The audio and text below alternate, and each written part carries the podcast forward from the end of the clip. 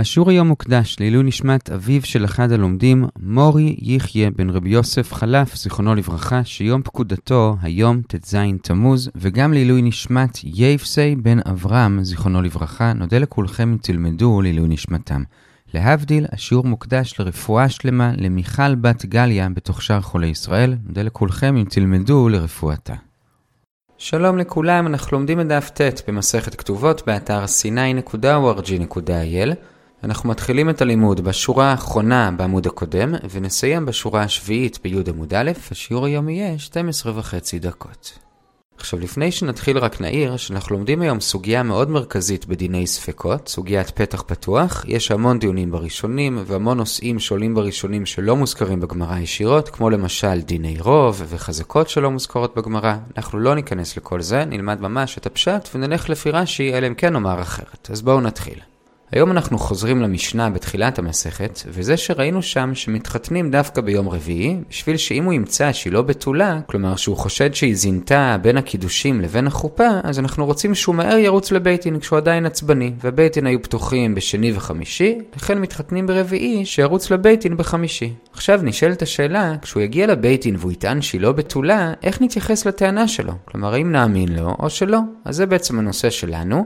כשבעל מגיע לבית דין ואומר, פתח פתוח מצאתי, כלומר בהרגשה שלי בביאה היה ברור לי שהיא לא בתולה, מה עושים?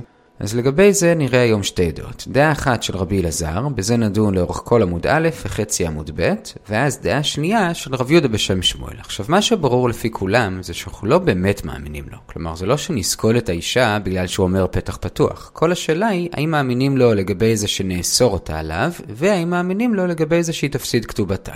אז לגבי לאסור אותה עליו, כולם מסכימים שמאמינים לו. עכשיו, זה לא שבאמת מאמינים לו לגמרי, אבל לפחות לגביו מאמינים לו. זה נקרא שביה נפשי חתיכא דאיסורא. אדם יכול להטיל על עצמו איסור. כלומר, אם הוא חושב שהיא אסורה, אז באמת אנחנו צריכים לומר לו שהיא אסורה עליו. אבל זה לא אומר כלום לגביה. כלומר, מבחינתה היא עדיין מותרת לו. אבל כיוון שמבחינתו היא אסורה, אז הם יהיו אסורים אחד על השני. זה לגבי האיסור. לגבי כתובה, כאן זה מחלוקת. רבי אלעזר אומר שבזה הוא לא נאמן, והיא לא מפסידה כתובתה, אבל בשם שמואל אמרו שגם בזה הוא נאמן והיא מפסידה כתובתה. זה באופן כללי, עכשיו ניכנס לפרטים. אז שוב, הדעה הראשונה זה שכיוון שיש כלל של שביה נפשי חתיכא דאיסורא, אז הוא נאמן לאסור אותה עליו. זו דעת רבי אלעזר, ובהמשך כאמור גם של שמואל, ועכשיו לגבי זה נראה ארבעה דיונים קצרים. הדיון הראשון זה ששואלת הגמרא, גם כשאתה אומר שאתה מאמין לו בגלל שביה נפשי חתיכא דאיסורא, זה לא שאתה מאמין לו שהיא אסורה. אתה מאמין לו למציאות שהוא אומר שהוא יודע. כלומר, הוא יודע שזה הפתח פתוח, לזה אתה מאמין לו. מבחינתו כמובן, לא מבחינתה. אבל זה שאתה מאמין לו שזה היה פתח פתוח, זה עוד לא סיבה לאסור אותה. הרי עדיין יש פה ספק ספקה, כלומר שני ספקות שאולי לא אסורה. ספק אחד, אפילו שעכשיו היא לא בתולה, עדיין יש ספק האם היא נבהלה תחתיו, כלומר בזמן שבין הקידושים לחופה, או לפני הקידושים. וספק שני, גם אם היא נבהלה תחתיו, יש ספק האם זה היה ברצון, או אולי באונס, ואז עדיין היא מותרת. אז יש כאן שתי ספקות, וממילא אמורים להתיר. זאת השאלה של הגמרא, ועל זה עונה הגמרא, אתה צודק. אם באמת מדובר בשני ספקות, אז היא באמת מותרת. מה שרבי אלעזר אסר, זה רק שזה ספק אחד. מתי זה רק ספק אחד? אז יש שתי אפשרויות. אפשרות אחת זה כשזה אשת כהן, שזה יבטא לי את הספק השני, כי זה לא משנה אם זה אונס או רצון, גם אם זה היה באונס, היא בכל מקרה תיאסר, ממילא נשאר לי רק הספק הראשון. אפשרות שנייה זה שהיא התקדשה כשהיא הייתה קטנה מגיל שלוש, ואז עברו כמה שנים טובות, והם התחתנו כשהיא הייתה כבר יותר גדולה, נניח בת תשע, וממילא זה מוריד את הספק הראשון, כי לא יכול להיות שהיא נבהלה לפני שהיא התחתנה איתו, כי אז היא הייתה קטנה משלוש, ובגיל הזה הבתולים חוזרים, ממילא אם אין לה בתולים, ודאי שהיא נבהלה אחרי שהתקדשה איתו, ממילא אין את הספק הראשון, אלא רק את הספק השני, האם זה היה באונס או ברצון. אז זאת האוקימתא שלנו לרבי אלעזר, שוב, אם זה באמת מקרה של ספק ספיקה, שזה רוב המקרים, אז באמת תהיה מותרת, ולא אומרים שביה נפשי חתיכא דאיסורא, מה שרבי אלעזר אמר שאסורה, זה רק שיש ספק אחד. עד כאן הדיון הראשון.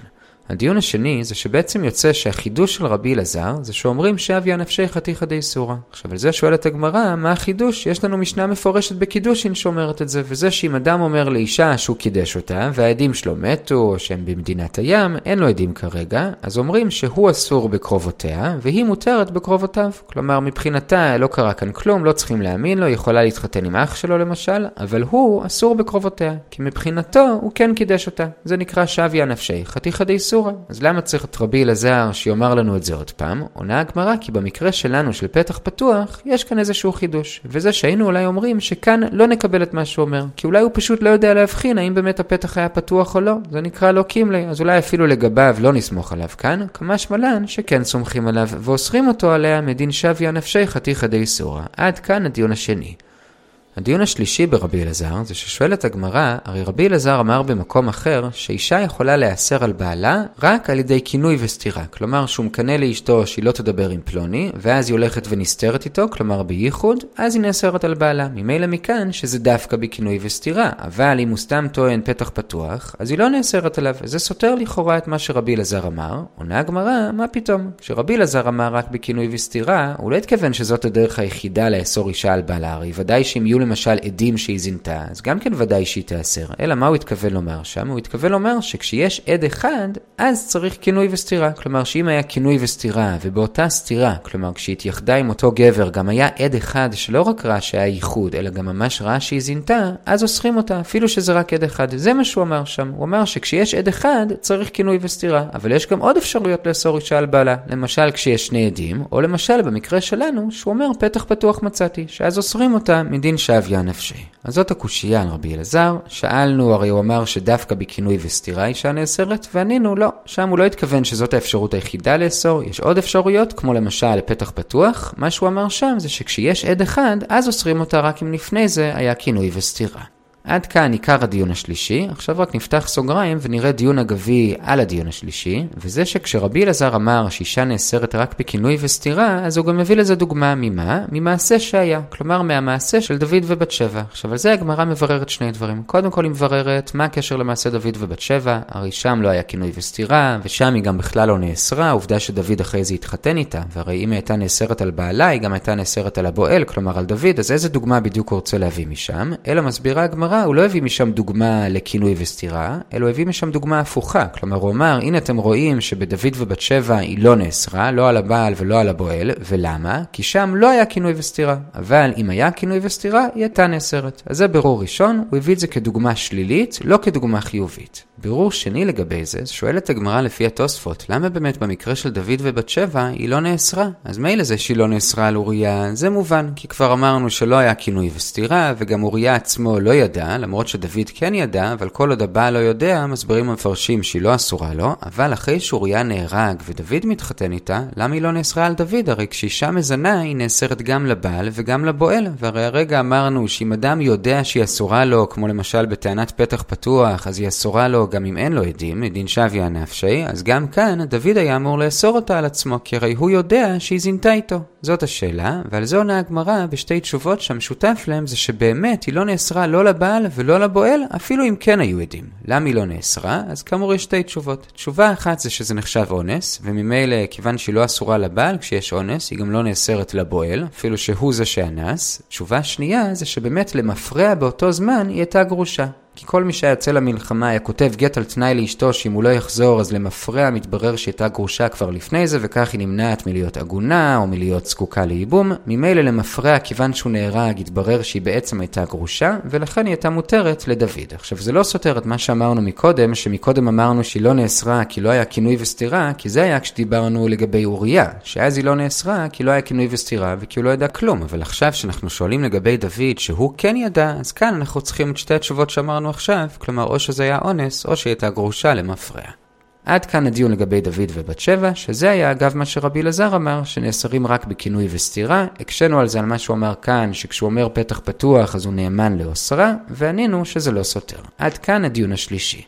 הדיון הרביעי זה בשורה החמישית בעמוד ב', וזה שאביי מביא הוכחה מהמשנה שלנו. במשנה שלנו הרי אמרנו שמתחתנים דווקא ביום רביעי, ולמה? בשביל שהוא עדיין יהיה עצבני ביום חמישי וירוץ לבייטין. עכשיו אם אתה אומר שכשהוא יגיע לבייטין לא נקשיב לו וניתן להם להמשיך לחיות ביחד, אז בשביל מה אנחנו צריכים שהוא ירוץ לבייטין? אלא כנראה שכשהוא יגיע לבייטין ויאמר פתח פתוח, כן נקשיב לו. כלומר הנה ראיה שמקשיבים לו מדין שביה נפשי חתיכא דאיסורא ואוסרים אותם. אז זאת ראיה לרבי אלעזר. אבל אומרת הגמרא, זאת ראיה אבל רק חלקית. כלומר, זה נכון שמכאן באמת אפשר להוכיח שיש איזושהי טענה שהוא יאמר בבית דין, שאז נקשיב לו ובאמת נאסור אותם, אבל אולי זו טענה אחרת. כלומר, יכול להיות שבשביל שנאסור אותם, לא מספיק שהוא יאמר פתח פתוח, כי אולי בזה אנחנו לא יודעים אם הוא באמת יודע או לא, כמו שאמרנו מקודם, כי זה לא תמיד כזה ברור, אלא הטענה שאליה נקשיב לו זה רק אם הוא יאמר לא מצאתי דם. בזה באמת נקשיב לו ונאמר שהם אסורים. אבל אולי בפתח פתוח, אולי לא נקשיב לו, כי אולי הוא לא יודע. אז בעצם דחינו את הראייה מהמשנה, אבל לא כי דחינו את העיקרון של שביה נפשי, רק אמרנו שאולי בטענת פתח פתוח הוא לא יודע, אבל בטענת דמים שם כן נקבל את דבריו. אז עד כאן הדיון הרביעי על רבי אלעזר. ועד כאן רבי אלעזר, שאמר שכשהוא טוען פתח פתוח מצאתי, אנחנו לא מאמינים לו לגבי כתובתה, כלומר היא מקבלת כתובה, אבל כן מאמינים לו לגבי לאסור אותה עליו מדין שביה נפשי. בזה הגענו בערך לאמצע עמוד ב', ואנחנו עוברים לדעה השנייה, שזה שמואל. גם רב יהודה בשם שמואל, ואחרי זה גם רב נחמן בשם שמואל אומרים, שלפי שמואל לא רק שהוא נאמן לאסור אותה עליו מדין שביה נפשי, אלא היא גם מפסידה כתובתה. מה פתאום אנחנו מאמינים לו? אז אומר שמואל שיש חזקה שאין אדם טורח בסעודה מפסידה ומפסידה. לא הגיוני שהוא יעשה את כל הטרחה סביב החתונה, ולמחרת ישקר ויאמר שהיא לא בתולה, אלא כנראה שאם הוא אומר את זה, כנראה שהיא באמת לא בתולה, ולכן היא גם מפסידה כתובתה. זו דעת שמואל, שוב, אין אדם טורח בסעודה ומפסידה. עכשיו לגבי זה נראה שני דיונים קצרים. דיון אחד זה שהגמרא מנסה להוכיח את זה ממשנה שאנחנו נראה עוד שני דפים בי"ב עמוד א', שם כתוב שבאזור יהודה מי שהיה אוכל אצל חמיב לא יכול אחרי זה לטעון שאשתו לא בתולה כי הם היו מתייחדים ויכול להיות שהוא בעליה, ממילא הוא לא יכול לטעון. עכשיו ממילא מכאן אפשר לדייק שבגליל, כלומר במקומות שבהם הם לא היו מתייחדים אחד עם השני לפני החופה, אז הוא כן יכול לטעון שהיא לא בתולה. עכשיו לגבי מה מדובר? אם מדובר לגבי לאסור אותה עליו, את זה הוא יכול לטעון גם ביהודה, כי הרי שביה נפשי חתיכא דאיסורא, לאסור על עצמו, אלא כנראה שהנושא כאן זה לא לגבי לאסור על עצמו, אלא לגבי הכתובה. ואנחנו רואים שביהודה הוא לא נאמן, אבל בשאר המקומות הוא נאמן גם לגבי להפסידה כתובתה. זה מה שעולה מהמשנה שם, אבל דוחה הגמרא, יכול להיות שזה דווקא כשיש לו טענה שהיא לגמרי מבוררת, וזה שהוא טוען שאין דמים. ורש"י מוסיף שלא רק שהוא טוען שאין דמים, אלא גם היו שושבינים שמיד אחרי הביאה בדקו ובאמת ראו שאין דם. כאן, כיוון שזו טענה שהיא לגמרי ברורה, אז באמת בגליל הוא יכול להפסידה כתובתה, אבל אולי זה לא נכון לגבי טענת פתח פתוח, כי בזה אנחנו סומכים רק עליו, ובזה אולי הוא לא נאמן להפסידה כתובתה. אז תראה מהמשנה בי"ב דחינו, ועכשיו הדיון השני. הדיון השני זה בשורה הראשונה בי' עמוד א', אמרנו כבר שגם רב נחמן אמר את אותו דבר בשם שמואל, רק שהוא מדגיש עוד משהו, וזה שהיכולת שלנו להאמין לו בגלל החזקה של אין אדם טורח בסעודה ומפסידה, זה כיוון שכל הדין של כתובה זה רק דרבנן. כך סובר רבי שמעון בן אלעזר, מחר נראה שזה מחלוקת, בכל אופן לדעתו זה רבנן, וממילא הם אמרו לתת כתובה, והם אמרו להאמין לו בטענת פתח פתוח, כי אין אדם טורח בסעודה ומפסידה. עד כאן דעת שמואל, לא רק שהוא יכול לאסור אותה עליו, אלא גם להפסידה כתובתה. מחר אגב נראה הגבלה בדעה של רב נחמן בשם שמואל. בכל אופן בזה הגענו לשורה השביעית בי' עמוד א', נעצור כאן, נחזור על מה שראינו. הנושא שלנו היום היה בעל שטוען פתח פתוח מצאתי, ראינו שתי שיטות, רבי אלעזר אמר שהוא נאמן לאוסרה עליו, מדין שביה נפשי חתיכא די סורא, אבל יש לה כתובה, על זה ראינו ארבעה דיונים, דיון אחד הרי זה ספק ספקה, לכאורה צריך להתיר אותה אפילו שאנחנו מאמינים לו שהיה פתח פתוח, ועל זה ענינו, כאן נעשה אוקימתא, שזה דווקא כשזה לא ספק ספקה, אלא רק ספק אחד, או כי מדובר באשת כהן, שאז גם באונס היא אסורה, או כשהתחתנה קטנה מגיל שלוש, שאז לא יכול להיות שזה קרה לפני החתונה, כי הבתולים היו חוזרים. דיון שני זה מה החידוש, הרי כבר אנחנו יודעים את הדין של שביה נפשי, וענינו שכאן החידוש אפילו שזו טענה שהיא לא לגמרי ברורה, כי אולי הוא פשוט לא יודע להבחין האם זה פתח פתוח, בכל זאת סומכים עליו והוא אוסר אותה. דיון שלישי, הרי רבי אלעזר עצמו אמר שאישה נאסרת רק בכינוי וסתירה, ומשמע שלא בטענת פתח פתוח, וענינו, הוא לא התכוון לזה, הוא התכוון שכשיש עד אחד, אז זה רק בכינוי וסתירה. אבל יש עוד דרכים לאסור, כמו שני עדים, או טענת פתח פתוח, מדין שביה נפשי. עכשיו שם בסוגריים, דנו במקרה של דוד ובת שבע, ושאלנו למה שם באמת היא לא נאסרה על דוד, הרי הוא ידע שהיא באמת הייתה איתו, וענינו או כי זה היה אונס, או כי הייתה גרושה למפרע. בכל אופן, זה היה הדיון השלישי. דיון רביעי זה שניסינו להוכיח מהמשנה שלנו שיכול לאסור אותה, כי הרי הרי בשביל זה התחתנו ביום רביעי, בשביל שירוץ לבייטין כשהוא עדיין עצבני ביום חמישי ויאמר פתח פתוח מצאתי, וענינו לא, זה בשביל שיטען טענת דמים, שזה טענה יותר מבוררת, כי זה ברור לו אם היה דם או לא, ושם ברור שנאסור אותה מדין שביה נפשי, אבל בפתח פתוח אולי לא, כמה שמלן שכן.